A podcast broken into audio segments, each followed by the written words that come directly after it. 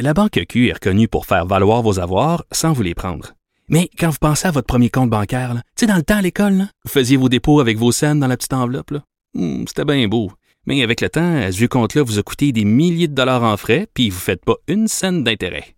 Avec la Banque Q, vous obtenez des intérêts élevés et aucun frais sur vos services bancaires courants. Autrement dit, ça fait pas mal plus de scènes dans votre enveloppe, ça. Banque Q. Faites valoir vos avoirs. Visitez banqueq.ca pour en savoir plus. Cube Radio.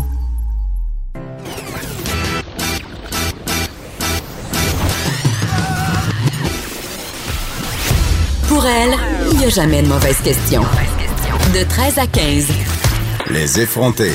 Avec Geneviève Peterson.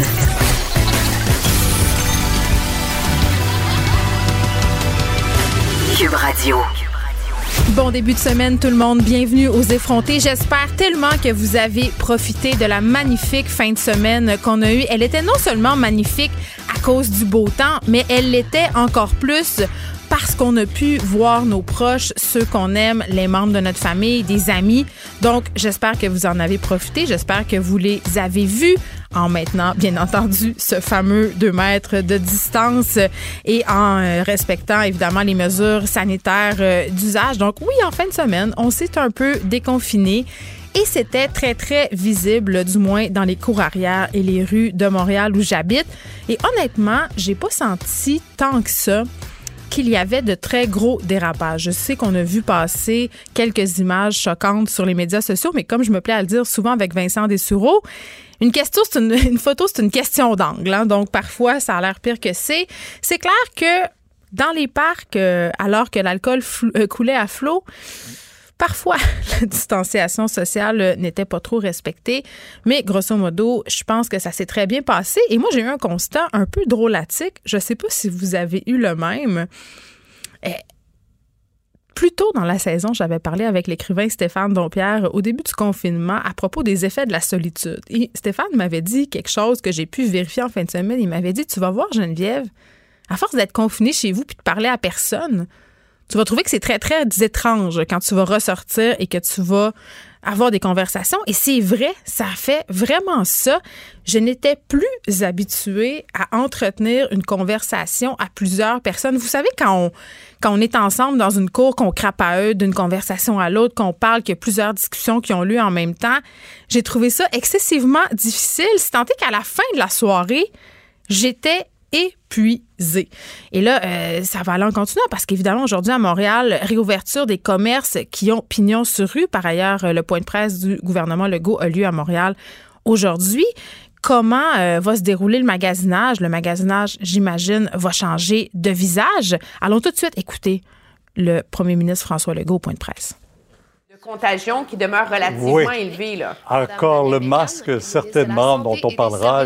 Voilà, on s'en va à ce point de presse. directeur national de santé publique, Dr Horacio Arruda, et nos deux invités aujourd'hui, Mme Sarah-Jeanne Labrousse, de même que M. Pierre-Luc Funk. Monsieur Legault, vous la parole. Oui, bonjour tout le monde. Euh, d'abord, vous dire, euh, le masque que je porte aujourd'hui a été fabriqué par euh, le designer Nathan Kong c'est euh, quelqu'un qui s'inspire de dessins qui sont faits par un groupe qui s'appelle les euh, impatients, qui euh, donne des cours de dessin aux personnes qui souffrent de santé mentale, puis une partie des profits qui va pour la santé mentale. Donc, beau projet de Nathan Kong. Merci. J'ai effectivement de la belle visite aujourd'hui. En plus de la ministre de la Santé et du directeur de la Santé publique. J'ai euh, deux artistes avec moi, jeunes artistes qui ont beaucoup de talent. D'abord, euh, Sarah-Jeanne Labrosse, que vous avez vu sûrement, excellente comédienne, animatrice aussi de Révolution, porte-parole de tels jeunes. Et puis, c'est important parce qu'on est dans une période où c'est encore plus dur que d'habitude pour les jeunes donc, euh, Sarah Jeanne est euh, la porte-parole. Et euh, il y a maintenant, je voyais ça, des échanges, des conversations qui se font pas juste par téléphone, mais par texto. avec les gens de tels jeunes, donc ceux qui sont gênés de parler au téléphone. Pas en plus, qui gâte rien, dixième joueuse, ex-dixième joueuse au monde de tennis. Au monde, non, non, non, non, au Canada. Au Canada, au Canada, au monde. Mais ça m'impressionne. Dixième. Euh, Pierre-Luc Funk. Bonjour. Euh, ben, que j'ai toujours trouvé drôle, mais que j'ai découvert comme acteur dramatique dans Fragile. Franchement, ceux qui n'ont pas vu ça, allez voir ça. C'est euh, vraiment bon. Puis Pierre-Luc, avec Sarah-Jeanne, bon, organise depuis deux ans Mammouth, mais cette année, c'est le bal Mammouth. Mm-hmm. Parce que, bon, malheureusement, beaucoup de jeunes qui finissent leur secondaire 5 n'auront pas de bal, donc ils ont décidé d'organiser un bal euh, virtuel. Donc, euh, bravo, c'est une, une, belle initiative. Et puis, ils sont ici aujourd'hui, euh, après mon mot du jour. Ils vont vous parler un petit peu des consignes, hein, les consignes qui doivent être respectées, entre autres par les jeunes. Je commence avec le bilan de la journée. On a 85 décès. C'est un total de 4069. Donc, j'offre mes condoléances à toutes les familles, les proches euh, des victimes. Euh, vous dire euh, que, par contre, dans les 85 décès, il y en a 42 c'était des décès qui datent de plus de sept jours, entre autres à Laval. Donc, juste vous dire quand même, si on regarde les derniers 24 heures, c'est plus 43 que 85. On a 47 987 cas confirmés une augmentation de 573. Il y en a par contre euh, plus de 14 600 qui sont guéris. On a 1425 personnes hospitalisées. C'est une diminution de 10 par rapport à hier. On a 179 personnes aux soins intensifs. C'est une augmentation euh, de 9. Peut-être un mot sur les tests. On en parle depuis euh, longtemps. L'importance d'augmenter le nombre de tests. On faisait 6 000 tests par jour. Notre objectif, c'était de monter à 14 000 tests par, par jour. Euh, vous dire que jeudi et vendredi dernier, on a réussi à faire plus de 15 000 tests et le jeudi et le vendredi. Donc, bravo à toute l'équipe du docteur Arruda, Daniel, qui euh, ont euh, fait ces tests-là, ont fait les prélèvements, mais aussi aux Québécois, puis entre autres beaucoup à Montréal, qui ont accepté de se faire tester, qui ont accepté notre invitation. Le défi qu'on garde, c'est le défi du personnel dans les CHSLD. Donc, c'est important euh, de le dire. On a actuellement beaucoup de personnes qui sont venues donner un coup de main, euh, et qui ne sont pas nécessairement formées euh, en santé. Par contre, juste vous dire, avec Daniel Mécan et avec le ministre de l'Éducation, on va vous annoncer dans les prochaines semaines des cours qui vont être mis en place pour tous ceux qui acceptent de se former. puis on va mettre entre autres des formations courtes de trois mois qui devrait commencer vers la mi-juin euh, pour tous ceux, toutes celles qui ont le goût d'aller travailler auprès des personnes euh, euh, vulnérables, entre autres des jeunes. On cherche des fois ce qu'on veut faire dans la vie. C'est valorisant d'aller travailler auprès de personnes qui sont vulnérables dans les CHSLD. Parlant des personnes qui sont euh, dans les CHSLD, je veux faire une mise au point sur euh, les demandeurs d'asile. Bon, d'abord, euh, vous dire comment on est reconnaissant pour toutes les personnes qui sont allées travailler dans les CHSLD depuis deux mois et demi, incluant des demandeurs d'asile. Bon, là, il faut comprendre, les demandeurs d'asile, ce sont des personnes qui euh, sont rentrées euh, au Canada et euh, le critère pour savoir s'ils vont être acceptés comme réfugiés, c'est de savoir si leur sécurité physique est en danger dans leur pays. Ça a toujours été comme ça, c'est toujours comme ça. Par contre, j'ai demandé spécifiquement au ministre de l'Immigration, donc à Simon Jolin Barrette, de regarder les cas un par un pour voir si on est capable de les qualifier comme immigrants, puis euh, de les accueillir euh, chez nous, non pas comme euh, réfugiés, mais comme immigrants. Donc, on va analyser chaque cas un par un, là, puis évidemment, c'est une façon de leur dire merci. Je sais qu'il reste beaucoup de secteurs qui sont pas ouverts. Bon, aujourd'hui, c'est une journée importante. Dans le Grand Montréal, on ouvre les commerces. je veux vous dire aussi qu'en région, donc, je vous annonce qu'en région, donc à l'extérieur du Grand Montréal, on va ouvrir les centres d'achat à partir euh, du 1er juin. Donc, euh, Pierre Fitzgibbon va expliquer les modalités un petit peu plus tard euh, cet après-midi. Concernant les autres secteurs, je sais que je reçois beaucoup, beaucoup de courriels, de messages de gens euh, qui demandent quand est-ce que ça va être mon tour. je pense entre autres au camping, euh, aux lieux de culte, aux restaurants, aux bars, aux gyms, euh, les sports professionnels, les hôtels. Juste dire, on vous a pas oublié. on a une liste complète, puis on discute régulièrement avec la santé publique, à savoir quand on peut y aller, graduellement, parce que l'idée, c'est toujours la même chose, c'est qu'il ne faut pas prendre le risque de venir engorger nos hôpitaux. Donc, il faut étirer ça euh, sur euh, un certain euh, temps. Puis, peut-être un mot spécial sur les activités culturelles. Je profite du fait qu'on a deux artistes aujourd'hui. Je sais que nos artistes sont très créatifs.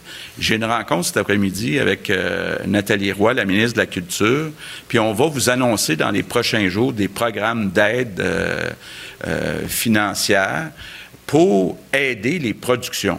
Je pense que le gros bon sens, ça nous dit, puis on a déjà vu des exemples, qu'il y a des productions euh, tout en respectant le 2 mètres, euh, qui peuvent être euh, possibles. Évidemment, c'est pas mal plus compliqué quand il y a le temps de faire des scènes d'amour, mais d'être capable de faire des spectacles. On l'a vu, les deux spectacles à la fête des mères, on le voit, des émissions comme Bonsoir, Bonsoir. Puis moi, j'ai confiance que les artistes, entre autres les jeunes, vont être capables de trouver une manière de respecter les consignes, mais de relancer euh, les euh, productions. Puis je veux vous dire, les Québécois ont hâte de revoir leurs artistes, ont hâte euh, puis je pense que ça ferait du bien au moral des Québécois. Donc, on va en faire plus que moins de ce côté-là financièrement pour que toutes les productions qu'on est capable de faire avec les nouvelles normes, consignes qu'on se donne, qu'on soit capable de le faire rapidement. Je termine en vous en faisant mes remerciements du jour, justement pour les jeunes. Je pense que euh, ça n'a pas été facile euh, les derniers 10, euh, 11 semaines pour les jeunes. les jeunes ont été patients, ont quand même, là, parce que parfois on voit des, quelques exceptions qui ne respectent pas les, les, consignes, mais moi j'en vois beaucoup, beaucoup de jeunes qui respectent les consignes. Puis maintenant, ben euh, les jeunes, c'est notre avenir, euh, c'est la créativité. Moi, je suis convaincu qu'on va être capable, dans les prochaines semaines, euh, d'innover puis de trouver des façons de s'adapter et de faire avancer ce, nouveau monde. Donc, je passe maintenant la parole à, à, deux jeunes qui sont des modèles, qui sont vraiment une fierté pour l'ensemble des Québécois, qui ont un message à vous livrer. Pardon? Quelques mots en anglais. Oh, je voulais dire quelques mots en anglais, Nadia, avant. Je pense que le premier ministre bon, Vincent. Il est concentré, euh, ben, je sais pas pourquoi. Il avait hâte d'aller reparler à Sarah-Jeanne Labrosse et à Pierre Leclerc. Mais tout d'abord, bon retour, Salut. mon cher. Tu nous as manqué. Ben écoute, euh, quelques jours au soleil. Qui, ça euh... va mettre un petit tan. Oui, hein, un petit peu. Bon, ben c'est ça. Euh, c'est un point de presse en forme, j'allais dire, déco-vedette. Bon, le premier ministre Oui. aime ça, euh, les vedettes, mais quand même, euh, parler de Sarah-Jeanne Labrosse et de Pierre-Luc Funk, de leur présence au point de presse Une avant des meilleures joueuses de tennis au monde, mais ce n'était pas vraiment le cas. Les informations euh, n'étaient pas très justes. C'est pas Eugénie Bouchard, ça. Ah, ah, non, ça non, non, plus. non, ça non plus. Bon, on a parlé de tout ça avant de faire un bilan des décès, ce qui est quand même un peu étrange. Euh, oui, effectivement, parce que le bilan est quand même lourd aujourd'hui. On l'a expliqué quand même, mais c'est 85 nouveaux décès. Là, et ça fait passer quand même un cap important, celui des 4000 décès au Québec. C'est 4069 euh, décès maintenant. On disait qu'il y en avait 42 là, qui remontaient à plus de 7 jours, mais c'est des décès quand même. Alors, euh, c'est quand même un lourd bilan. Au niveau des cas, on a vu dans les derniers jours là, vraiment une tendance euh, à la baisse. Alors, 573 nouveaux cas, euh, moins 10 hospitalisations, alors 1425 et un petit peu plus en soins, aux soins intensifs à 179. Puis est-ce qu'on va pouvoir s'attendre peut-être à une augmentation des cas suite à ce déconfinement qui a débuté pour la grande région de Montréal en fin de semaine, du moins pour la rencontre avec les proches et la réouverture euh, des commerces aussi? Là? Ah, c'est sûr que ce qui a rouvert, c'est des endroits où il y avait très peu de cas, donc effectivement, l'effet est assez minime. Est-ce que le Montréal, ce sera le Grand Est? On peut aller écouter Sarah-Jeanne Labrosse à l'instant. C'est gentil. C'est en choisissant de faire euh, cette job-là, tout comme Funk, je pense qu'on on, s'attendait pas, à- comme Pierre-Luc Funk, je l'appelle Funk, excusez, on est pas famille. Euh, je pense qu'on s'attendait pas à se retrouver ici aujourd'hui. En même temps, euh, peut-être que notre parole a une portée plus grande que certains euh, qui en mériteraient peut-être autant. Euh, donc, merci. Je vais prendre la tribune. Première chose pour répéter aux jeunes, bravo, puis merci. Sérieusement, vous êtes bon. Sérieusement, je me mets à votre place puis je me dis que j'aurais rushé. Moi aussi, euh, que ce soit en secondaire 1, 2, 3, 4, 5, euh, ça aurait été difficile pour moi de me faire annoncer que je devais euh, euh, vivre la fin de mon année scolaire en confinement, puis de proximité avec les amis, etc. Fait que merci d'être aussi bon. Vous l'êtes, sérieusement. Maintenant, on est là pour rappeler que les mesures, il faut continuer de les faire. Puis plus ça va, moi, on est censé trouver ça difficile. Faut, faut pas euh, résister, faut pas se battre contre ça. Faut essayer de diminuer le plus possible les chances de propager ce virus-là. Puis on le sait pas, ni vous ni moi, si on l'a. Il il y a toute la question d'être asymptomatique pendant une semaine. Ça se peut que je l'aie, ça se peut que vous l'ayez. Faut vraiment faire attention à ça euh, parce que ben on, sait euh, les conséquences graves que ce virus-là peut avoir sur une personne ou sur une famille. Donc, on est là pour répéter que le 2 mètres, c'est important. Vous pouvez les voir, vos amis, les règles ont changé, les mesures ont changé. Il y a moyen quand même de retrouver une certaine vie sociale, ça fait du bien, évidemment en respectant le nombre de monde, la distance, etc. Mais de mettre le masque, le masque, pardon, c'est c'est vraiment réellement une façon de pas propager le virus. S'il vous plaît, je vous fais confiance en fait, je le dis, mais je me dis que vous allez le faire de toute façon. Mettre un masque quand on est dans un endroit non contrôlé, quand il y a des gens qui nous entourent, c'est être fin, c'est être brillant, c'est prendre soin de sa société puis de sa communauté, c'est être responsable, c'est être cool, c'est être les synonymes de cool que tu veux. Euh, donc, je te remercie à l'avance, je te fais confiance. Deux mètres, porter un masque, pas de rassemblement. Puis euh, bientôt, on va se faire des high five, j'ai bien hâte.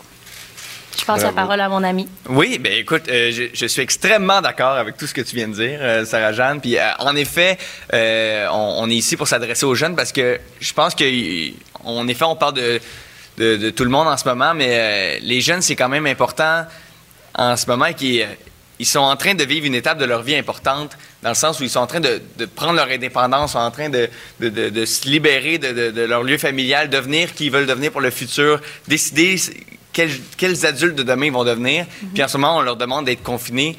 C'est dur pour eux autres, mais ils sont avec nous, ils sont en train de se, se battre avec nous. Puis en effet, on est juste là pour rappeler que plus il fait beau, plus on a le goût de se regrouper dans les parcs, c'est tentant, on a le goût de voir nos amis. On peut voir nos amis à deux mètres. faut juste pas oublier de prendre toutes les mesures euh, possibles, c'est-à-dire porter le masque, le, le faire le deux mètres. C'est vrai que quand tu ressens pas les symptômes, tu penses moins aux conséquences, mais ces conséquences-là peuvent être graves pour d'autres personnes. Fait que c'est important, même si nous on se sent bien, c'est pas grave d'avoir un peu d'humidité en portant un masque dans le visage. C'est, la moindre des conséquences pour protéger les gens autour de nous. C'est important de le respecter avec le 2 mètres puis les règles de distanciation. Mais euh, plus on travaille ensemble, euh, plus vite on retourne à cette euh, vie normale qu'on avait avant. Bravo. Merci beaucoup. Merci pour votre message. Un mot en anglais? Non, c'est pas- On va maintenant procéder à la you. période des questions, les questions euh, des journalistes en français d'abord. Je vous demanderai de vous nommer, nommer votre média et euh, également vous en tenir à une question sans sous-question, s'il vous plaît.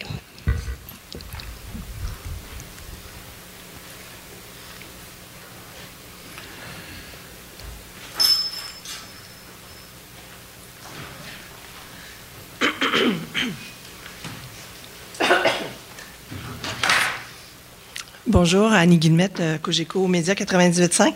Euh, Monsieur le Premier ministre, euh, votre homologue à Ottawa ce matin a dit qu'il y avait des discussions en cours avec toutes les provinces, donc j'imagine avec vous aussi, à propos de donner 10 journées de maladie payées aux travailleurs. Euh, il visait le mois d'octobre avec bien sûr le retour de la saison grippale et des, des, nids qui coulent. Comment on, on peut, premièrement, je veux savoir où est-ce qu'on en est rendu dans ces discussions-là et comment on peut articuler ça parce que ça va coûter très cher et les entreprises n'ont visiblement pas les reins assez solides maintenant pour le payer. Oui. Ben écoutez, euh, on est effectivement au début des discussions avec le gouvernement euh, fédéral.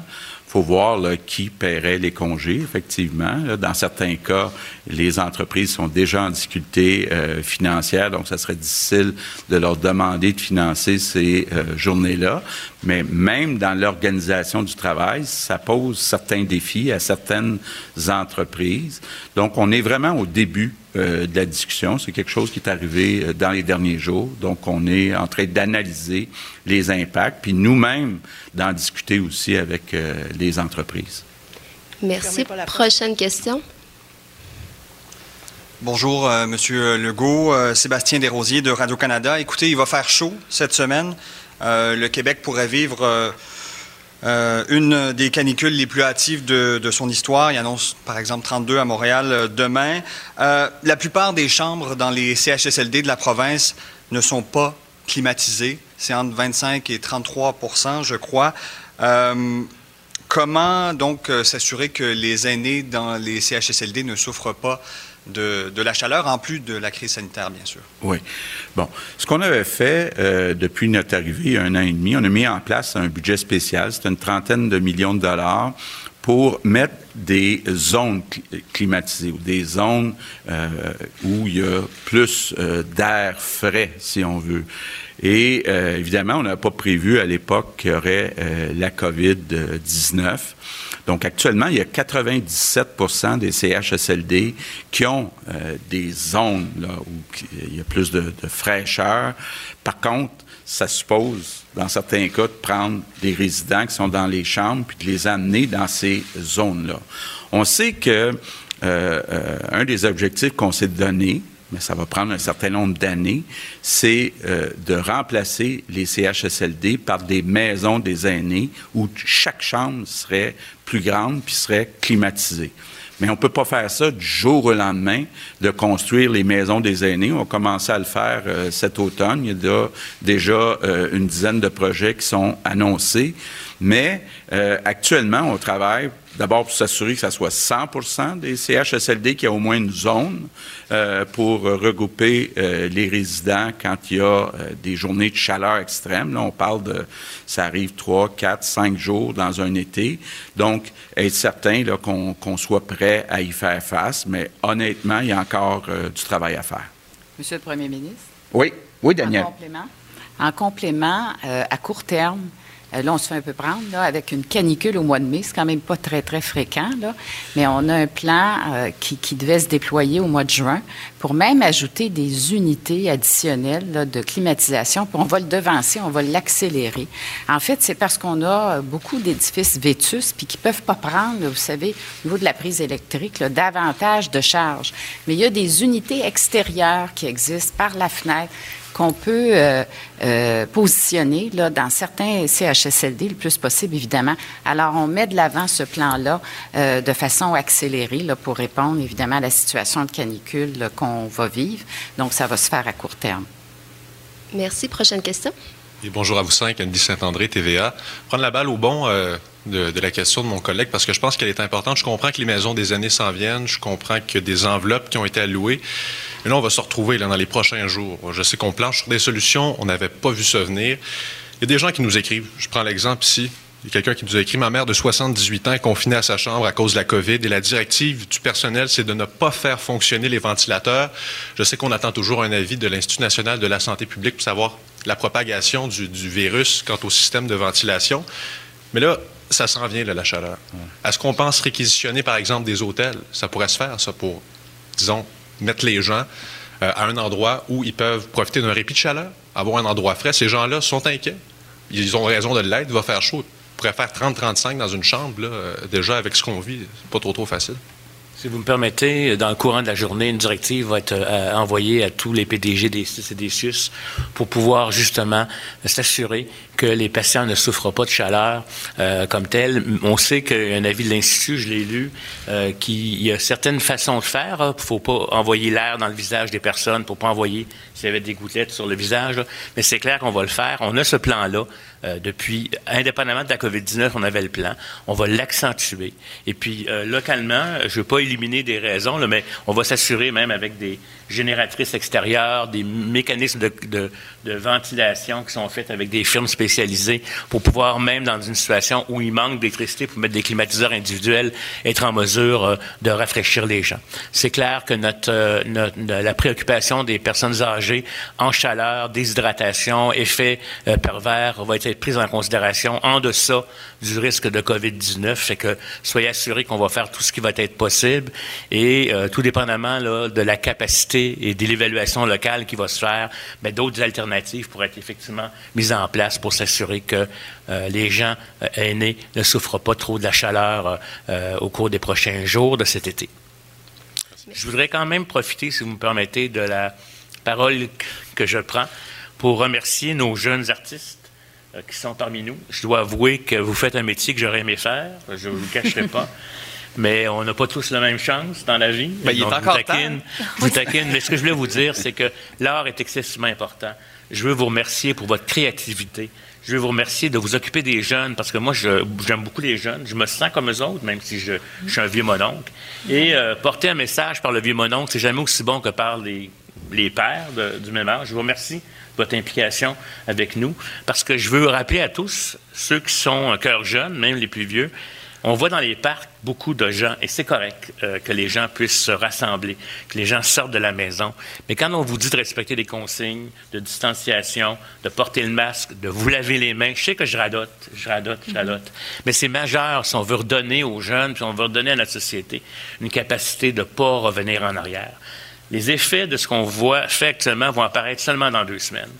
Donc, on déconfine, on, a comme un vent de liberté, mais c'est comme une liberté conditionnelle. Et je tiens à vous remercier. euh, et je tiens à remercier tous les jeunes, et je comprends très bien l'impact que ça a de ne pas avoir un bal de finissant. Euh, J'aurais pas aimé ça, moi, vivre ça. Mais j'espère qu'on va vous redonner des choses plus importantes que ça. Puis je compte sur vous pour écouter nos porte-paroles jeunes, beaux, intelligents et créatifs, vous comme vous l'êtes tous. Et puis je, peux, je sais qu'on peut, on peut se faire confiance et j'invite tous les adultes à faire comme les jeunes aussi. Euh, pour une fois, des fois, on reçoit des leçons même des jeunes par rapport à certains comportements d'adultes. Fait que j'en j'en ai profité. Merci beaucoup d'être venu Merci à vous, merci. parmi nous. plaisir. Continuez à porter le message. Vous êtes exceptionnel, la jeunesse. C'est gentil. Merci. Merci, Dr. Arruda. Prochaine question. Bonjour, Dominique Scali du Journal de Montréal. On entend de plus en plus parler euh, de- d'adeptes de, théories du complot ou de gens qui s'abreuvent à des sources d'informations peu fiables. Est-ce que c'est quelque chose qui peut freiner le respect des mesures et est-ce que c'est quelque chose qui vous préoccupe? Oui, euh, c'est quelque chose qui me préoccupe. Je suis toujours surpris de voir dans les sondages le pourcentage trop élevé de gens qui croient dans les complots. Évidemment, euh, j'ai le goût de vous relancer à la balle. On a besoin de vous, les journalistes, pour donner euh, la vérité, les faits. Mais on est dans une société où, je ne sais pas, on pourrait faire des grandes théories. Est-ce que c'est ça qui a remplacé la religion? Je ne sais pas. Mais c'est toujours surprenant de voir effectivement que des gens embarquent dans des théories du complot. Avez-vous le goût de rajouter quelque chose? Ben, je ne pense pas que c'est un complot. Euh, mais je sais pas. Oui, ça nuit d'aller dans cette direction-là. Effectivement, écoutez, euh, je pense pas qu'on aurait le goût de se faire un complot pour se situer dans cette euh, pers- pers- perspective-là. là. Euh, ça existe toujours, ça, hein, quand on parle d'anti-vaccins, etc. Il y a toujours une partie de la population qui essaye de trouver ça, mais il y a des sites de référence euh, qui, sont, qui sont fiables. euh, même euh, les, lieux comme Radio-Canada font des, différents médias, racontent euh, les histoires de choses qui sont inventées, qui peuvent devenir épidémiques aussi, sous une sous-section, mais c'est important de rester bien informé, puis de faire avec une source fiable d'information, parce que c'est trop facile à la fois de manipuler les gens dans ces perspectives-là. Bon, ben Vincent, euh, je vais le dire d'emblée, j'étais un peu mal à l'aise. oui, ben, il y a des petits- M. Legault est pas. euh, Il est différent aujourd'hui. Non, mais c'est parce que, bon, je comprends l'idée là, derrière euh, cette présence de Sarah Jeanne Labrosse et de Pierre-Luc Funk. Euh, ce sont des artistes que les jeunes adorent, que les jeunes aiment, qui ont une énorme influence aussi euh, sur les médias sociaux. Donc, vraiment, on les a invités puis on les a entendus. D'ailleurs, rappeler l'importance de euh, conserver les mesures de distanciation, aussi de porter le masque, dire aussi que on est jeune, donc souvent on se sent pas concerné par la COVID-19. T'sais, on pense que si on l'attrape, on va être correct ou pire qu'on peut pas l'attraper. Je comprends qu'ils sont là pour ça. Sarah Jeanne Labrosse, qui est porte-parole de Tel Jeune aussi. Puis et ça fait appel à une stratégie qui a déjà été utilisée par le gouvernement. Tu t'en rappelles sans doute quand notre premier ministre avait fait appel aux influenceurs pour euh, convaincre les jeunes de rester à la maison.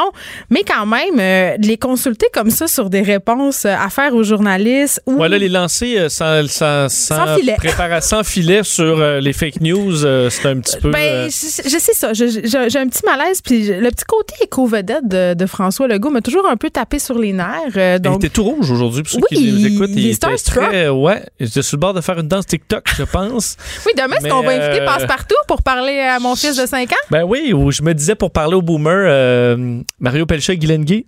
Mais c'est pas déjà Demain. fait, ça? Ah, C'était ça- déjà ça fait, mais c'était dans des messages, mais pas dans le. On pourrait. Ou, euh, mais, euh, mais ça a été quand même bien fait. Il faut dire, c'est pas, il n'y a pas de scandale là. Mais euh, Sarah Jeanne Labrosse avait prévu son. euh, je pense qu'elle était bien préparée. Elle a dit qu'il un peu dire. moins. Un petit peu plus improvisé, mais c'était, je pense que c'était bien. C'est un rappel. Est-ce que pour des jeunes, je pense que là on vise vraiment des jeunes ados, là, parce Est-ce que les jeunes des- ados écoutent vraiment le point de presse? Parce que moi, je regarde à chaque jour, le point de presse est diffusé en direct chez nous sur plusieurs plateformes aussi, surtout sur Facebook. Et ça baisse l'auditoire, évidemment, parce qu'on n'a pas des annonces importantes à faire à chaque jour. Je pense aussi que ça s'essouffle un peu. là. Mais là, aujourd'hui, quand même, euh, euh, des annonces assez intéressantes. Ouverture euh, des centres d'achat, parce qu'on le sait, aujourd'hui, on rouvrait à Montréal les commerces qui ont pignon sur rue. On verra comment ça se passe. Mais on annonce l'ouverture des centres d'achat en dehors de la CMM à compter du 1er juin. Et ça, c'est une très, très bonne nouvelle. Oui, ben, euh, donc euh, les centres d'achat, on sait que beaucoup la- l'attendaient, et surtout les magasins qui, Ben, qui se trouvent là, Ben oui. euh, qui euh, étaient déjà dans une situation pour certains déjà difficile. Et là, c'était la catastrophe. Alors, ça arrive quand même vite, 1er juin, pour effectivement à l'extérieur de la région Montréal, de la communauté métropolitaine de Montréal. Et a quand même rappelé pour toutes les, il y en a quand même beaucoup là, qui cognent aux portes, qui, entre autres, on a beaucoup entendu le camping, mais les gens en restauration, les gens dans les marinas, euh, les gyms, ils disent on vous a pas oublié personne. là. Alors, euh, ce que ça veut dire en gros, c'est patienter. Puis à, un moment donné, on va arriver à vous. Euh, il a annoncé aussi qu'il allait avoir sous peu des programmes d'aide pour les activités culturelles. Alors, Nathalie Notamment les tournages aussi. Effectivement, pour aider les tournages. Alors, Nathalie Roy va donner, la ministre de, la Culture va donner certains détails sous peu. Et il a rappelé que le, pour le dossier des demandeurs d'asile qui ont fait jaser un peu dans les dernières euh, qu'il était reconnaissant pour tous ceux qui ont travaillé dans le milieu de la santé dans les dernières semaines, incluant euh, ceux qui sont des demandeurs d'asile et qu'on allait, euh, du côté de Simon Jolin Barrette, le ministre de l'Immigration, étudier au cas par cas certains cas donc de demandeurs d'asile qui ne représentent pas nécessairement, pas des dangers à la maison, qui leur permettraient d'être des réfugiés ici, mais de passer tout simplement au statut d'immigrant en raison de leur, effort justement à aider le système de santé. Alors ce sera du cas par cas, mais il y aura une porte ouverte pour eux, du moins selon le premier ministre. Mais j'ai envie de dire que c'est quand même une assez bonne nouvelle et que c'est la moindre des choses quand quelqu'un a passé Ouais. des mois à aider, euh, soit en résidence ou en, CHSLD, euh, de, de voir sa demande. Et on pouvait voir dans, des, euh, dans certains reportages, effectivement, des membres de différentes communautés culturelles qui travaillaient dans les CHSLD, puis Hmm. écoute, avec un cœur et une- un, un effort, dévouement. un dévouement Ben absolument incroyable. Alors, effectivement, Il le mérite. ben, écoute, on veut-tu que ces gens-là restent? Absolument. là. Mais- les premiers qu'on veut que. Le but de l'immigration, ouais. le but de l'immigration, c'est quand même de participer à sa société d'accueil et je crois qu'ils nous ont prouvé qu'ils pouvaient le faire. Absolument. Justin Trudeau qui souhaite des congés de maladie payés pour tous les travailleurs. Oui, euh, Et des arcs-en-ciel et des licornes et une fondue au chocolat chaque vendredi. Ben, c'est sûr que pour certains euh, qui sont dans des emplois, euh, dans certains emplois syndiqués, dans le, le, le- le secteur public, eux autres, ben, d'avoir des congés de maladie payés, euh, ça paraît bien, euh, bien normal, mais alors pour d'autres, pas du tout. Et euh, Justin Trudeau aujourd'hui qui euh, l'annonce comme quoi on souhaite et on discute avec les provinces présentement parce que c'est un, pouvoir qui est partagé euh, d'offrir 10 congés de maladie payés à tous les travailleurs canadiens. Euh, je vous laisse euh, entendre M. Trudeau sur le pourquoi de tout ça. En octobre, en novembre, quand les gens commencent à avoir des rhumes, quand l'hiver s'en vient puis la saison de la grippe commence, on voudrait pas que des gens qui, tout à coup, commencent à avoir des symptômes qui pourraient être de la COVID-19 euh, soient déchirés, est-ce qu'ils devraient essayer de cacher leurs symptômes puis aller au travail? Euh, parce que s'ils restent à la maison, ils vont perdre leur chèque de paye, ils pourront pas euh, payer leur épicerie qui paierait cette facture? Ben, le gouvernement. En grande partie, sans donner le, fin détail, euh, puisque c'est encore en discussion, mais ce serait ça le plan. J'avoue que pour les travailleurs autonomes, c'est assez séduisant parce que quand on prend congé, c'est à nos frais. Oui. Même si on est malade. Et parfois, ça veut dire beaucoup de dollars en moins. Là. Et certains qui n'ont euh, pas beaucoup de coussins et de manquer deux, trois jours dans une semaine, ça fait toute une différence. Plusieurs Québécois qui vivent euh, paye par paye, là, près de, je pense, 40% Et on voudrait surtout pas que ces gens-là prennent le risque de rentrer au travail avec des symptômes parce qu'on n'a pas de congé euh, de, maladie payée. Alors, c'est l'annonce principale, en, rappelant également que le programme d'aide d'urgence au loyer commercial, ça commençait ce matin pour pouvoir s'inscrire. Merci Vincent, on te retrouve tantôt avec Mario Dumont. Merci. Écrivaine. Blogueuse. Scénariste et animatrice. Geneviève Peterson. La Wonder Woman de Cube Radio. On se dirige vers la première canicule en période de pandémie. Les températures ressenties pourraient atteindre les 40 degrés Celsius dans le sud du Québec demain et mercredi. Et vraiment, euh, si on regarde les données d'Environnement Canada, il y a des records qui vont euh, tomber au cours des prochaines heures, comme à Québec, où le mercure devrait dépasser la barrière des 30 mardi. Donc vraiment, il va faire très, très chaud et le système de santé est toujours sous pression à cause justement de la pandémie. On va se demander est-ce que cette canicule qui s'annonce pourrait compliquer les choses davantage cette semaine et particulièrement chez les personnes âgées? On en parle avec le docteur Fadi Massoud, gériatre à l'hôpital Charlemagne et membre du CA de l'Association des médecins gériatres du Québec. Docteur Massoud, bonjour. Bon après-midi. Écoutez, euh, dans les CHSLD, premièrement, là, euh, on le sait, entre 25 et 33% des chambres seulement sont climatisées. Euh, puis la situation depuis le début de la crise, elle est excessivement difficile dans les CHSLD. J'imagine que la canicule va venir compliquer les choses. Est-ce que ça vous inquiète? C'est un peu préoccupant à chaque fois qu'on est à veille d'une d'une période de canicule, même en temps normal, parce que les, les, personnes âgées ont un peu plus de difficultés à affronter euh, ces périodes-là. Ce qu'il faut savoir, c'est que en temps normal, notre, les humains, on a des systèmes physiologiques pour contrôler notre chaleur interne, notre niveau d'hydratation, et ces deux systèmes-là sont mis à l'épreuve dans les situations de, de chaleur importante, et malheureusement, ils sont moins efficaces chez une personne âgée. C'est pour ça qu'une personne âgée a plus de difficultés, par exemple, à dissiper la chaleur, et donc elle va en mm. ressentir les effets davantage et peut avoir des complications médicales associées à ça. Donc, ceux qui ont des problèmes cardiaques, respiratoires, vont avoir tendance à avoir plus de problèmes durant ces périodes. Et il y a aussi le fait que, euh, avec l'âge, on ressent moins euh, le besoin de la soif quand on est déshydraté, et donc ça peut mener plus facilement des, épisodes de déshydratation, de problèmes, de problèmes rénaux. Et dans le contexte euh, actuel, c'est sûr qu'il y a des, des, des, euh, des, éléments qui peuvent compliquer, par exemple, l'accès à des, à des milieux climatisés, parfois dans certains centres. Euh, oui, les gens sont confinés dans leur chambre en ce moment, là, pour la plupart des cas. Exactement. Donc l'accès à, un endroit commun, climatisé, ben là il y en a plus. Puis ceux qui sont en communauté, souvent quand ils n'ont pas de, un domicile qui est climatisé, ils allaient dans des lieux publics comme des centres d'achat, des bibliothèques. Et évidemment tout, tout est fermé. Tous ces endroits-là sont fermés actuellement. Donc euh, puis ce qui est bon au niveau de de, de, de l'hydratation, c'est qu'on dit toujours il faut dans ces situations-là il faut prévenir, il faut pas attendre d'avoir soif pour pour pour boire. Et dans les dans les milieux de soins de longue durée, ça prend du personnel pour, euh, pour euh, rappeler aux personnes âgées qu'il faut qu'ils boivent régulièrement, les stimuler. Et on sait qu'on est dans une situation de pénurie de personnel actuellement. Donc, euh, c'est sûr que c'est un peu c'est un peu préoccupant les, les, deux trois jours à venir il va falloir je pense que tout le monde soit extrêmement vigilant il faut rappeler aux personnes de de, de boire régulièrement même s'ils ne, ne, sentent pas la soif pour pour les effets donc de cette chaleur. Et là, docteur Massoud, je disais, euh, les années qui sont confinés dans leur chambre, pour la plupart, normalement, euh, ils vont dans les aires communes, les pièces où c'est climatisé. Euh, là, est-ce que ça pourrait être une option à envisager, étant donné qu'on attend de la chaleur peut-être d'autoriser euh, certaines personnes qui sont en bonne santé peut-être de descendre dans les aires communes pour bénéficier d'une température euh, plus agréable, même d'avoir de la ventilation, même que la ventilation quand même ça crée des inquiétudes. Mais qu'est-ce qui est mis en place pour se préparer à cette chaleur qui s'en vient? je pense qu'il va falloir euh, penser un petit peu euh, de, de, façon créative dans le contexte actuel. C'est sûr, il y a les mesures de euh, de prévention puis de contrôle des, de, de l'infection qui sont primordiales, mais bon, euh, l'impact d'un épisode de déshydratation ou de chaleur intense peut être extrêmement euh, rapide à très très brève échéance chez une personne chez une personne vulnérable. Donc peut-être qu'il, y a lieu de, de, de comment dire d'assouplir un peu les règles de confinement actuellement, en particulier dans les zones dans les CHSLD où il y a moins moins de cas peut-être de, de, de COVID ou prévoir des zones climatisées euh, pour les personnes qui sont à risque COVID plus ou et ceux qui et des zones séparées pour ceux qui qui ont moins de, qui sont pas qui n'ont pas d'infection justement pour éviter qu'il y ait de, la promiscuité entre entre eux.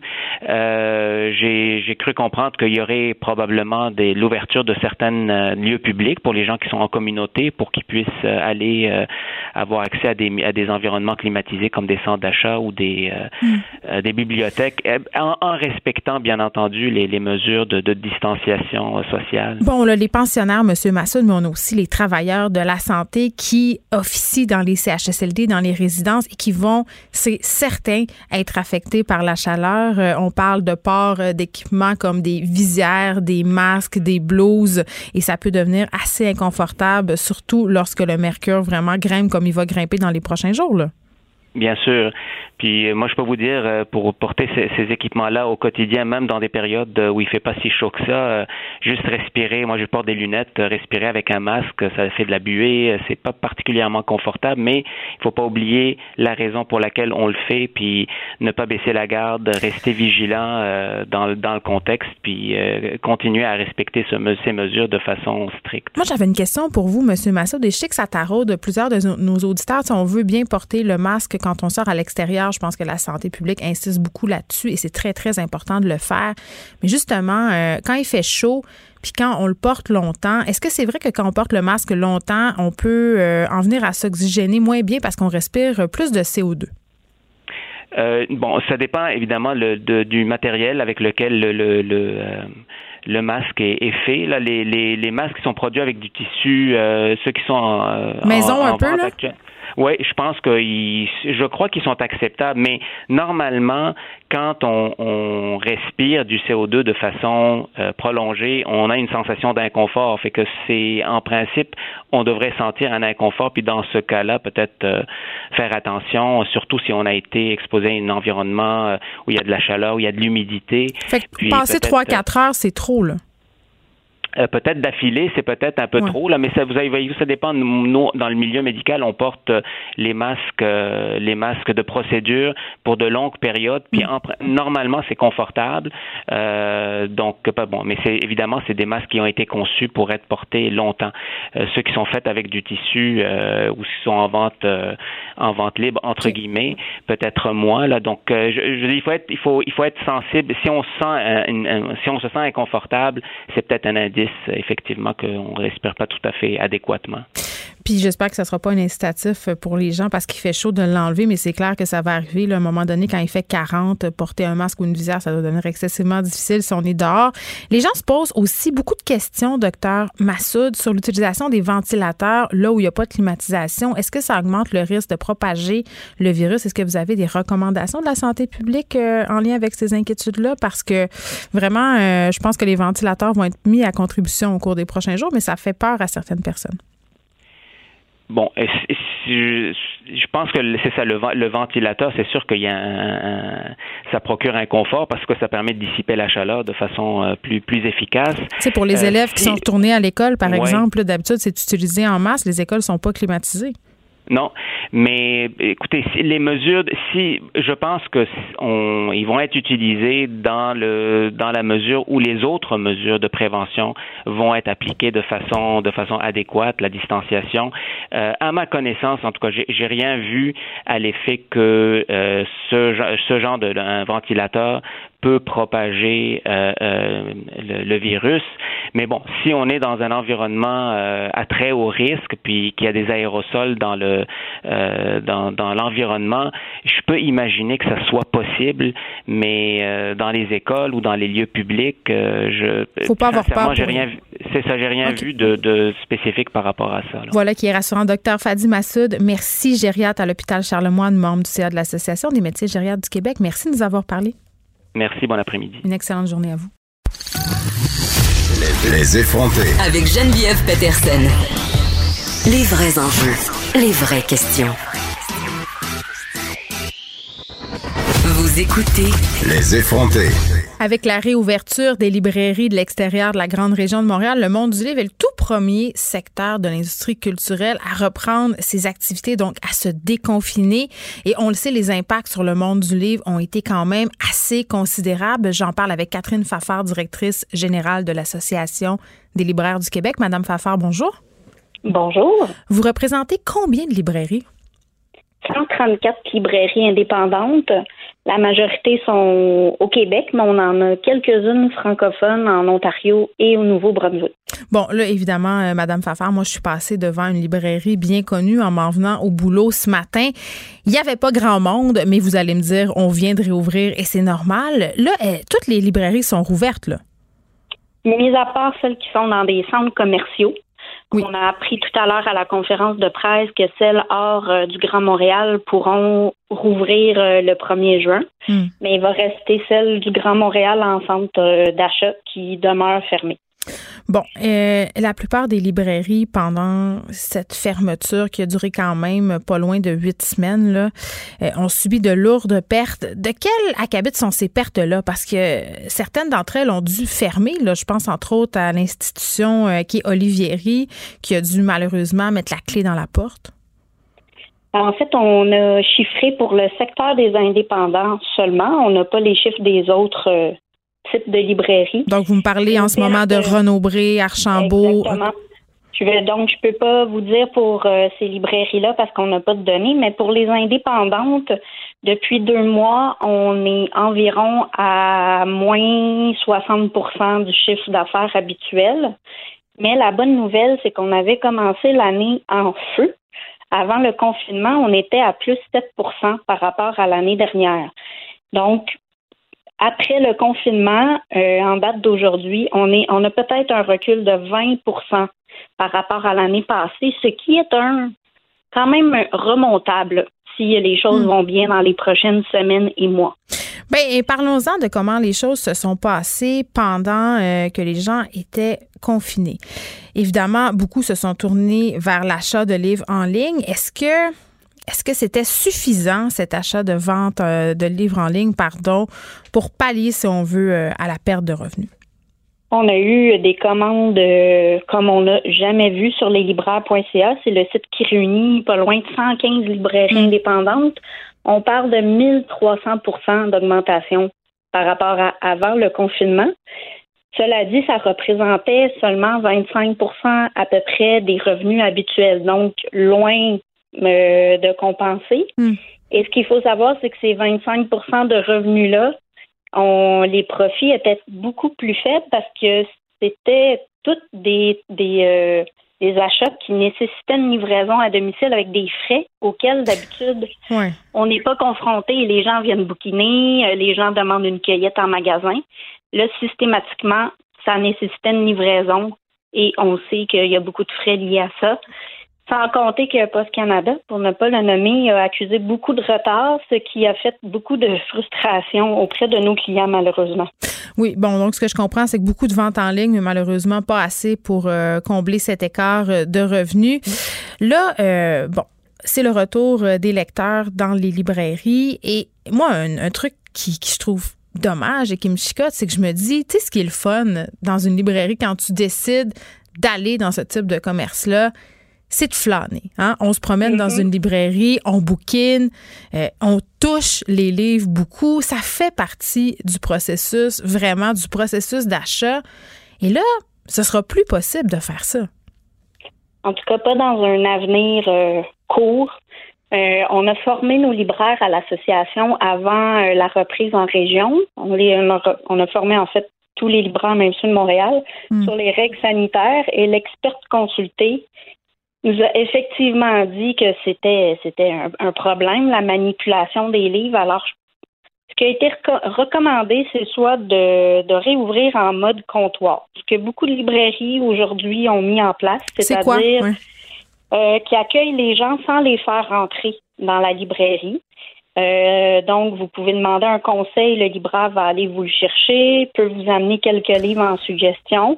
Ou si vous avez fait une commande sur euh, le web, ben, venir chercher votre commande en librairie. On s'entend, c'est loin d'être euh, le bouquinage habituel qu'on Mais aime. non, puis Madame Fafard, on le sait, là. Mettons, OK, on donne un exemple. Mettons que moi, là, je m'en vais en librairie parce que je le sais pas, là, moi, ça me tente de lire euh, un roman que j'ai vu dans tel magazine. J'ai mon titre en tête.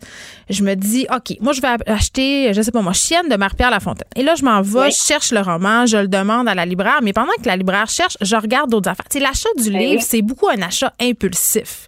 Ben il y a beaucoup, c'est beaucoup du commerce de passage, c'est-à-dire je passe devant une librairie, j'avais pas nécessairement comme objectif d'y aller à cette librairie-là, mais là, Mhm. elle est en face de moi, donc j'entre. Fait que là, le fait de pas pouvoir rentrer, le fait de devoir faire la file, le fait de pas pouvoir toucher, de ne pas pouvoir justement laisser libre cours à cette impulsion-là, c'est clair que c'est pas idéal. Euh, le, le- le mode comptoir, c'est certaines librairies qui débutent en phase 1, je vous dirais, avec ça. C'est pas c'est pas la majorité, mais il y en a qui ont opté pour ça en phase 1 pour voir comment ça se passait. Faut pas oublier qu'il y a beaucoup de libraires, comme beaucoup euh, de gens dans d'autres secteurs, qui ont été mis à pied, qui doivent être rappelés. Et on doit s'assurer d'abord que les, les consignes et la sécurité des employés soient respectées. Donc, il faut les former avant de faire rentrer des clients.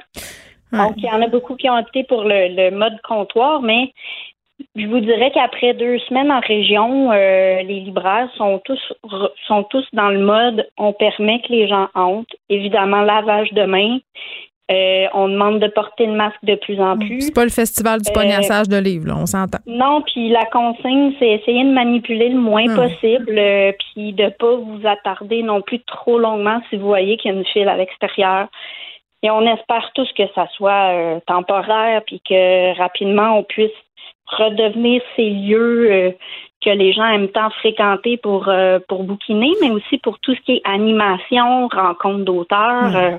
C'est poche. euh, c'est- ouais. plus, loin ce, retour-là. C'est poche parce que le rapport au livre des lecteurs était déjà, à mon sens, compromis. Euh, je trouve ça plate que maintenant, peut-être, les gens vont se dire que c'est moins compliqué de pogner le livre au Costco pendant qu'ils passent faire leurs courses ou au Provigo ou n'importe où que de prendre la peine d'aller dans un livre. Puis je veux, euh, en terminant l'entrevue, qu'on explique pourquoi c'est important d'acheter des livres québécois encore plus en ce moment parce que euh, acheter des livres en librairie, c'est aussi encourager des éditeurs québécois, des distributeurs. C'est difficile à comprendre pour les gens la différence que ça fait, mais la différence, elle est énorme. Oui, il y a eu un grand appel à l'achat local. Alors effectivement, en haut de en haut de la liste, il y a la librairie indépendante de quartier qu'il faut encourager. Euh, et elle, si elle se porte bien, ben effectivement, elle va mettre euh, en mettant de l'avant du livre québécois, ce qu'elle fait énormément à longueur d'année, mais encore plus depuis deux mois, je vous dirais. Ben oui, elle, elle va payer ses factures à un distributeur de livres québécois qui va payer un éditeur qui lui paye un imprimeur, Et un auteur. un réviseur et un écrivain, un illustrateur. C'est tout un, un écosystème, en fait, qu'on encourage quand on fait un achat euh, d'un livre québécois. Effectivement, puis en choisissant une librairie indépendante, ben on choisit aussi d'encourager la diversité de l'offre qu'on retrouve pas chez un Costco. Dans un achat impulsif, euh, juste pour rebondir sur ce que vous disiez tantôt, Costco, c'est 200 titres à l'année environ qui, qui sont proposés. Dans une librairie en temps normal, on parle de de 35 000 nouveautés. Ils sont peut-être pas toutes là, mais Ouais, ils ont une belle part. Je dois vous avouer, Madame Fafard, que je suis pas contre la vente de livres au Costco, ni dans les grandes librairies, ni dans les grandes surfaces. Au contraire, mais ce sont toujours les mêmes best-sellers qui se trouvent, les mêmes livres, c'est correct, mais si on veut découvrir d'autres choses, si on veut avoir un écosystème du livre diversifié avec des lectures, exactement, on a besoin des libraires indépendants. Catherine Fafard, euh, merci beaucoup, directrice générale de l'Association des libraires du Québec. Et je vous dis, là, si vous nous écoutez euh, puis que vous avez envie d'acheter des livres, allez-y, pas besoin d'attendre au 12 août. Là. Vous savez, cette journée du livre québécois, le Noël du livre, là, je pense qu'on devrait faire un 12 août tout l'été pour essayer de regagner justement euh, cette perte de revenus et pour nos libraires et pour nos auteurs, nos éditeurs, tous les artisans de la chaîne du livre, c'est important. Merci à vous. Merci. Écrivaine. Blogueuse. Scénariste et animatrice. Geneviève Peterson. La Wonder Woman de Cube Radio. J'ai beaucoup parlé euh, à cette émission du cas de Daphné Huard-Boudreau qui a été euh, assassinée par son ex-conjoint en 2017. Elle avait 18 ans et elle a été euh, vraiment assassinée brutalement, 15 coups de couteau par son Anthony Pratlops, 22 ans à l'époque, qui avait fait croire à à Daphné, pardon, à l'époque, qu'il avait quitté l'appartement, qu'il partageait pour qu'elle puisse aller récupérer euh, ses effets personnels. Ici était plutôt caché pour euh, la tuer et vraiment dans les heures précédant le meurtre, des policiers s'étaient rendus au dépanneur où travaillait Daphné parce que Pratlops l'avait suivi, refusait de quitter, quitter les lieux. Bref, il était menaçant. Il avait aussi fait des menaces sur Facebook. Il la harcelait. Euh, j'ai discuté avec le père de Daphné Huard-Boudreau il y a pas très, très longtemps à cette émission et là, euh, la coroner en charge du dossier a conclu dans son rapport sur la mort de Daphné Huard-Boudreau que les policiers doivent être davantage formés pour mieux détecter la violence conjugale. On lui parle tout de suite. Maître Stéphanie Gamache, bonjour. Bonjour. Écoutez, euh, toute cette histoire, évidemment, euh, est triste, euh, infiniment triste. On en a parlé beaucoup de violences faites aux femmes, puis je trouve ça dommage parce que avec toute cette histoire de COVID-19, il y a beaucoup d'événements qui passent un peu sous le radar. Mais moi, j'avais vraiment envie qu'on revienne sur le cas de Daphné Huard-Boudreau parce que ça avait secoué littéralement tout le Québec. Et quand j'ai parlé à son père l'autre fois à cette émission, les choses étaient toujours pas réglées. Il y avait toujours une certaine incompréhension par rapport notamment au service de police. Et là, vous avez fait deux recommandations dans votre rapport à la régie intermunicipale de la police de Richelieu-Saint-Laurent. Quelles sont-elles? Bien, en fait, il faut comprendre le mandat du coroner euh, dans, un, dans un dossier du genre. Euh, évidemment, les coroners en, enquêtent euh, tous les décès obscurs ou violents. Et le mandat, en fait, c'est d'établir les causes et les circonstances du décès et de faire parfois des recommandations pour justement éviter un décès du genre dans le futur. Alors, c'est dans cette optique-là que euh, j'ai fait l'investigation. Euh, évidemment, il y a eu des procédures euh, judiciaires. ça s'est soldé par un plaidoyer de culpabilité. Il y a aussi eu une enquête du BII. donc, c'est important de comprendre que mon rapport ne remplace ni le procès qui, qui n'a pas eu lieu, ni finalement l'analyse de, de, qui s'est faite par le DPCP suite à l'enquête du BII. Alors, mon mandat à moi est vraiment dans l'optique de, la protection de la vie humaine des un décès du genre dans le futur. Et donc, c'est dans cette optique-là que j'ai euh, regardé euh, les, les, outils à la disposition des policiers euh, de ce corps de police spécifique-là. il, y a, il y a énormément d'outils à leur disposition qui viennent en fait d'une d'une politique d'intervention en matière de violence conjugale qui a été élaborée par le gouvernement en 1995. il y a une section au guide de pratique policière qui a été ajoutée au au niveau de la violence conjugale. Et euh, donc, il y, a, énormément d'outils à leur disposition euh, qu'ils qui, ont utilisés. Mais la violence conjugale, c'est un problème excessivement complexe, euh, puis se complexifie euh, dans le contexte aussi où c'est une problématique euh, qui ne concerne pas juste des couples qui existent depuis euh, des années où il y a peut-être une dépendance économique et il y a des enfants et tout. Il y a aussi la, la, la, population plus jeune qui, qui, qui, qui est aux prises avec avec cette problématique-là. Et évidemment, la triste histoire de Mme Muller-Boudreau euh, en est un reflet. Et euh, c'est dans cette optique-là que les recommandations que j'ai faites euh, au corps de police, en fait, c'est de, de, justement de, de, de, de faire de la, formation ponctuelle, des, des, des sessions de, de, formation continue au niveau de la problématique de la violence conjugale et des comportements qui caractérisent les cycles de la violence conjugale. Parce que les policiers, ils ont leur, leur formation au niveau de l'École nationale de police. mais mais c'est toujours bon. Puis je vous dirais que moi-même, comme avocate, la, la, la, formation continue, c'est nécessaire quand on traite avec le public. et ils ont évidemment un rôle important auprès du public et de la sécurité du public. Et ils ont un, un mandat très, très complexe parce qu'il y a la répression du crime, mais il y a aussi l'aspect social de leur travail. Mm. Et donc, c'est dans cette euh, optique-là euh, que j'ai fait cette recommandation-là. Il y a aussi une autre recommandation qui leur est faite euh, au niveau au, niveau de la sensibilisation euh, du vécu et des émotions des victimes, euh, parce que quelqu'un qui est victime de violence conjugale, en fait, euh, peut avoir de la difficulté à valider ses émotions, puis est, souvent bafoué dans son estime de soi. et quand on est émotivement impliqué dans une situation, des fois, on, on, on n'est pas le meilleur juge de la situation. on n'a pas une vision d'ensemble, on est, dedans. On est dedans, effectivement. Puis, puis tu sais, ce, qui est en fait, ce qui, ce qui est très très euh, regrettable, c'est que euh, c'est que Mme Huard-Boudreau, en fait, euh, n'a même pas perçu elle-même qu'il y avait un risque pour sa pour sa sécurité quand elle est retournée à, l'ancien domicile qu'elle partageait avec son ex-conjoint. Ben en même temps, je, ne sais pas là, parce qu'elle pensait qu'il n'était pas là. S'il avait été là, il ne serait pas retourné. Ben, en fait, euh, en fait, euh, oui, effectivement, c'est un, un, élément, mais, mais ça, ça voyez-vous, ça, ça, ça rentre dans, dans la sphère d'un procès qui n'a pas eu lieu, là, puis il y a eu un plaidoyer de culpabilité.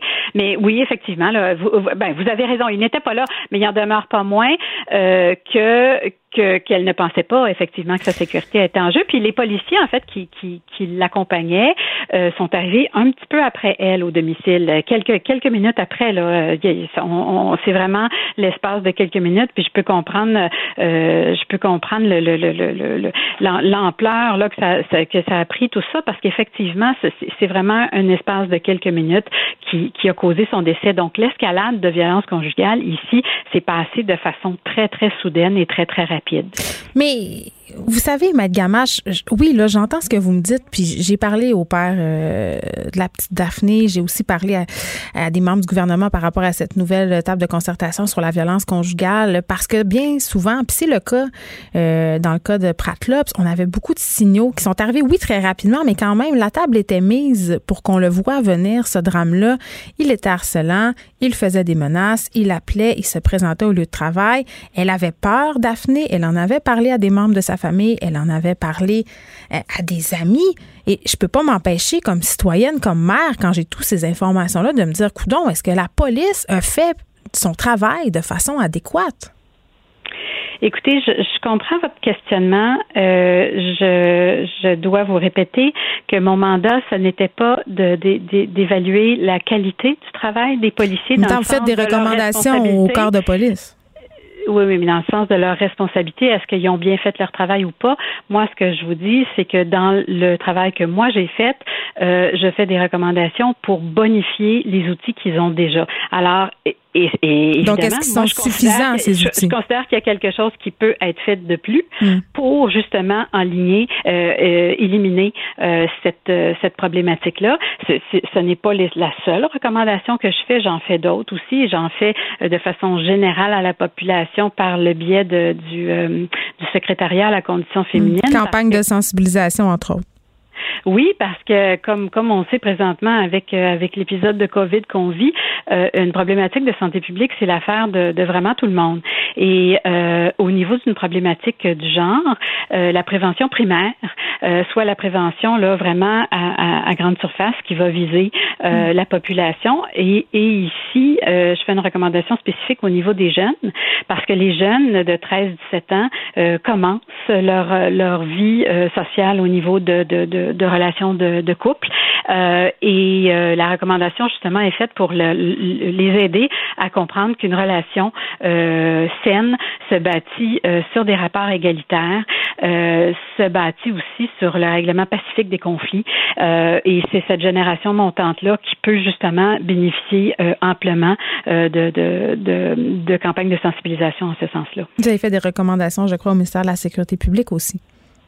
Oui, il y a des recommandations qui sont faites au ministère de la Sécurité publique parce que de façon générale, euh, je demande au ministère de la Sécurité publique de porter son prochain mandat d'inspection sur le traitement des dossiers de, de violence conjugale sur tout le territoire du Québec parce que moi, évidemment, j'ai regardé ce qui s'est fait au niveau de la, de la régie intermunicipale de police sur Richelieu-Saint-Laurent, mais euh, en fait, euh, tous les corps de police euh, doivent avoir des outils euh, au niveau de la violence conjugale et c'est dans ce contexte-là que j'ai demandé au ministère de la Sécurité publique de regarder leur euh, prochain mandat d'inspection pour s'assurer effectivement que les outils à leur disposition sont utilisés, puis peut-être effectivement euh, que pour d'autres gardes de police, euh, il y, aurait lieu de bonifier aussi leur, leur pratique. Vous savez, le, les, milieux, les milieux urbains, puis les milieux un petit peu plus éloignés, les, les, problématiques peuvent être quand même les mêmes, même s'il y en a à moins grand, à moins grand volume. Là. Oui, mais ça change quand même la donne d'être victime de violence conjugale euh, dans un très petit milieu puisqu'il y a tout le stigma qui vient avec. Souvent, on, se connaît tous, donc ça peut devenir excessivement compliqué. Bref, c'est un dossier très, très complexe que celui de la violence conjugale. Par contre, Maître Gamache, je dirais que ça serait une bonne chose peut-être euh, que, que les recommandations pour les corps policiers qui datent quand même, comme vous l'avez dit, de 95 soient peut-être plus adapté à la réalité d'aujourd'hui, notamment euh, en ce qui a trait aux médias sociaux qui jouent souvent un rôle très, très important dans les cas de violence conjugale. Maître Stéphanie Gabache, merci, coroner, auteur du rapport portant sur le décès de Daphné Huard-Boudreau. Merci de nous avoir parlé. Merci. Au revoir. Au revoir. Les effronter. Avec Geneviève Peterson. Les vrais enjeux.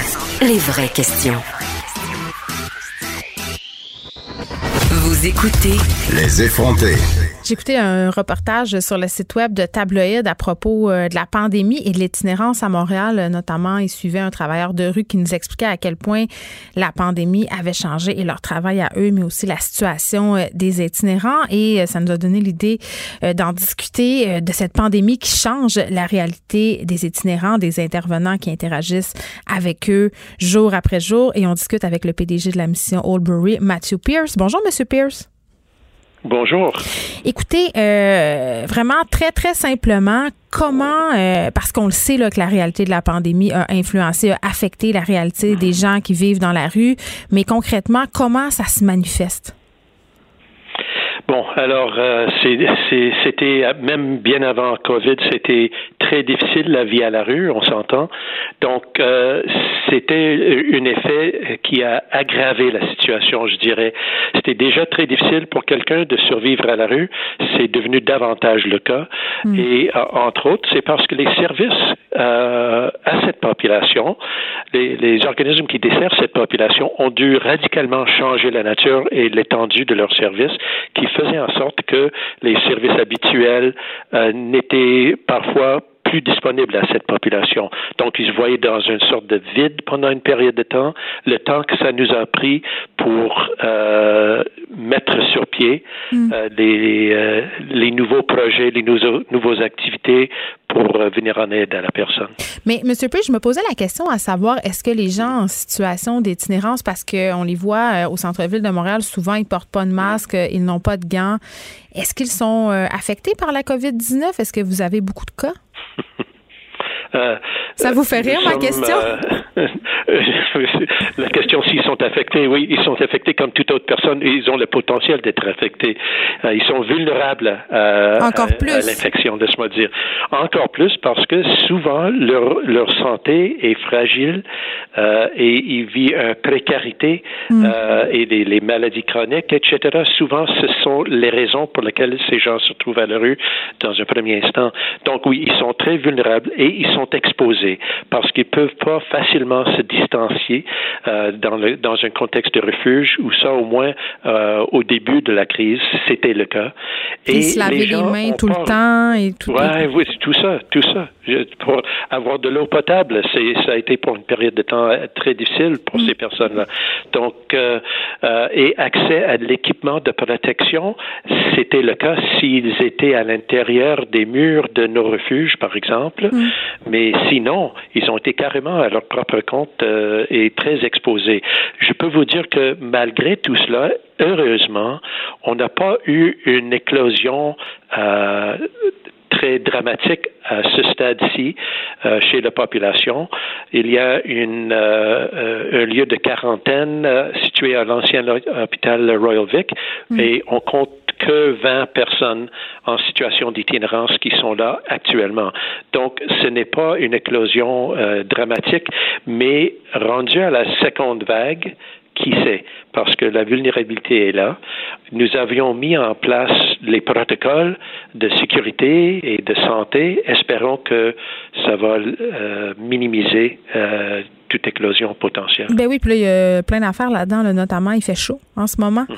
Et, cet hiver, et, cet hiver, euh, on aura de la neige et tout ça, là, ça devient plus compliqué pour l'hébergement. Vous pourrez inévitablement pas remplir tous vos lits à cause de la distanciation qui est exigée. Comment vous allez vous organiser? Est-ce que vous avez commencé à y penser?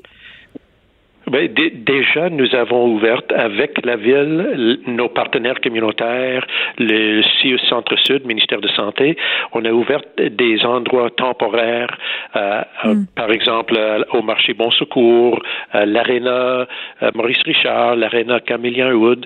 ce sont les endroits temporaires qui viennent en aide à ces personnes exactement à cause du fait qu'ils ne peuvent pas entrer dans les refuges parce que les refuges traditionnels ont dû diminuer le nombre de personnes pour favoriser la distanciation.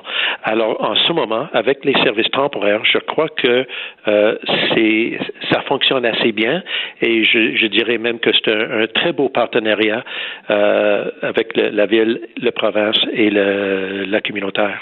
Donc, il n'y a personne qui est obligé de dormir dehors euh, pour le moment parce qu'il n'y a pas de place. Pour le, non, non. Même, maintenant, après l'arrivée de COVID, il y a plus de lits disponibles, pas moins de lits. OK. Euh, il y a la fameuse question de l'argent liquide aussi, euh, parce que vous l'avez dit, la pandémie crée, euh, creuse encore plus la détresse, les inégalités. Là, ce qu'on peut constater si on se promène un peu au centre-ville, c'est que les gens sont plus hésitants à donner de l'argent aux personnes sans abri. On les voit aussi moins en demander. Et quand ils en obtiennent, ben force est d'admettre que dans plusieurs commerces, l'argent liquide n'est tout simplement plus accepté. Donc, ça doit les mettre dans une situation encore plus précaire, ça. Oui, en effet, vous l'avez très bien décrit, le phénomène, c'est un cercle vicieux dans le sens que euh, c'est plus difficile d'avoir de l'argent, de quêter de l'argent, euh, et quand on réussit de l'avoir, euh, on peut pas facilement l'utiliser. Mm. Euh, heureusement, les services euh, à la population offrent des repas, offrent des douches, offrent euh, de, de, de l'eau et, et, offrent bien évidemment un lit. Donc, les, les, les besoins de base sont déjà couverts. On n'a pas quelqu'un qui doit crever de faim à Montréal à cause qu'il n'a pas d'argent dans sa poche parce que les ressources offrent suffisamment d'options de, de repas. Et donc, mais toute personne a besoin de d'autres choses qui ne sont pas euh, fournies par les ressources traditionnelles mm. euh, et, euh, c'est difficilement atteignable dans, les circonstances actuelles. Monsieur Pierce, vous émettiez un communiqué ce matin à propos du financement bon, à Montréal, Montréal qui serait sous-financé pour ce qui a trait à l'itinérance alors que les besoins augmentent et vous posez la question. Mm-hmm. pourquoi on n'est pas financé ou sous-financé, alors que quand même, mm-hmm. on ne va pas se le cacher, le Montréal est tout de même l'épicentre de l'itinérance au Québec? Oui, j'arrive pas à comprendre. Euh, il y avait l'annonce en mois de mars du Premier ministre du Canada d'un fonds de 157 millions de dollars pour les services de première ligne en itinérance au travers le pays et dont 21 millions de ce montant-là a été octroyé Québec. Et euh, pour une raison ou d'une autre, uniquement 33 de ce montant-là a été alloué à Montréal par le gouvernement de Québec. Alors, j'arrive pas à comprendre leur, euh, leur raisonnement, leur rationnel de la, la, la, distribution, puisque euh, on reçoit 33% de financement, mais on compte 70% de la population itinérante au Québec. Et qu'est-ce qu'ils vous répondent? On n'a pas de réponse encore. On n'a pas de réponse euh, et, euh, ben, j'aimerais comprendre parce que j'arrive pas à comprendre. Ça ne fait pas de sens. Euh, comme vous dites très bien, Montréal, c'est l'épicentre de l'itinérance au Québec, mais il est aussi l'épicentre de COVID au Canada. Puis en plus, on accueille des itinérants souvent des autres provinces dans la saison estivale souvent, peut-être moins cette fois-ci à cause de, de difficultés de, de, de, de, transport, etc. Mm-hmm. Euh, mais, mais oui, c'est le cas. Mais, mais tout de même, la population le, nombre de personnes à Montréal en situation d'itinérance ne se compare pas avec le financement qui a été octroyé. Très bien, Matthew Pierce, président, directeur général de la mission Oldbury. La pandémie qui change bien évidemment la réalité euh, des itinérants. On en parle souvent dans les différents points de presse et les inégalités se creusent. Merci beaucoup de nous avoir parlé. De notre côté, c'est tout. On se retrouve demain mardi. Je vous laisse avec Mario Dumont. Merci d'avoir écouté Les Effrontés. Cette émission est maintenant disponible en podcast. Rendez-vous dans la section balado de l'application ou du site cube.radio pour une écoute sur mesure en tout temps. Cube Radio, autrement dit. Et maintenant, autrement écouté.